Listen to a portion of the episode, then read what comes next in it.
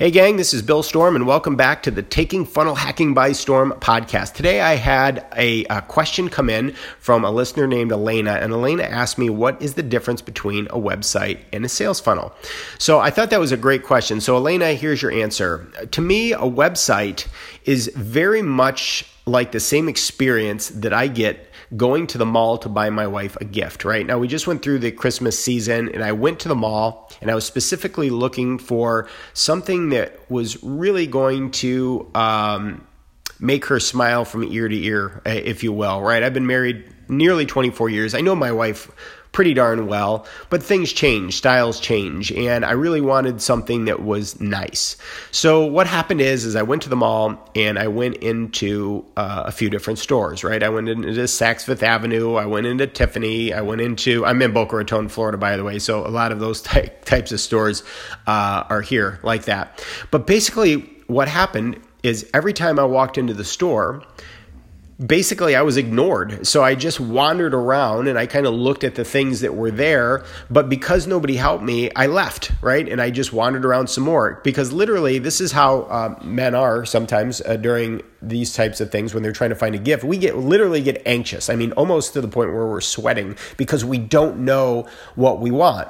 So a website is kind of like that experience where you go and you look at the website and you're looking at some of the different things that they have to offer, but nobody helps you, right? It's literally like, oh, you know, just wander in, and if you just happen to see something, then great, buy it. And if you don't, well, you just lost, you know, basically the customer leaves. So just imagine if you were actually the owner of the store, right, at the mall, and you could look and you could see the the the, the customers uh, experience through their eyes, right? Literally, somebody walked into your store wanting to spend money to buy something, right? And, they, and they're willing to make a decision right then, but none of your employees, none of your staff go over and help, right? So that person leaves, and now you follow their journey. And what they end up doing is they go over to your competitor's store, and somebody over there actually helps them right? And they end up buying something there. I mean, you would be sick to your stomach. And what would you do? Well, first thing that first thought would be you would go and fire your employees right but probably really what needs to happen is you need to train your employees but literally you know your employees would hear about it that they didn't you know that they didn't even bother to come over and help me with the buying decision so that's what a website is like and unfortunately everybody does that because they don't know any better. They just post something up there and they think that, you know, if somebody's interested, well, they'll buy. Well, that's just not true. The thing is, is that I'm desperately, when I'm shopping for my wife, I'm desperately looking for somebody to help me through the process in the, in the decision. Okay. Now, a sales funnel is very different a sales funnel immediately engages you and they help it helps you through the buying process why because basically what you're doing is you're using the funnel uh, with you as the star of the show, you are your own best salesperson. You're the person who knows your product and service better than anybody else. Would you agree? Right. So what happens is is uh, let's say that I own the store, right? And let's say um, let's say a friend of mine walked in and they were looking for a gift for their wife. Well, this would be a very different experience because the first thing that would happen would there be this, be this great headline, right? It would say, "Are you looking for a spectacular gift for your wife this Christmas, right? It would say something like that, right? Uh, or something like how to find the perfect gift for your wife this Christmas without the stress and anxiety of um, going to the mall, right? That would be a great headline, something like that. So as a man, right? I would identify with that. My my buddy would identify with it. He'd go, yes, in, in his head, he'd be like, yes, that's exactly what I'm looking for. And then what happens next is uh, you come on and and you have a video and you start to speak to that person right at an emotional level and a logical level. So you'd say you know hey uh, are you looking for the perfect gift for your wife but you're feeling stressed and anxious? Let me walk you through the process because here are the top three things that um, that that um, uh, that are popular this Christmas season, right? And I'm like, oh wow, that's great. Okay, so now what happens is is during your video presentation, you're leading me through the journey and you're painting the picture. You're showing me how my wife is going to enjoy this particular thing. Okay, so I go, yeah, that's perfect. That's exactly what I want. So now that I see it, right, and and and and I've been educated on it, I'm like, this is great. So I go ahead and I buy the first thing.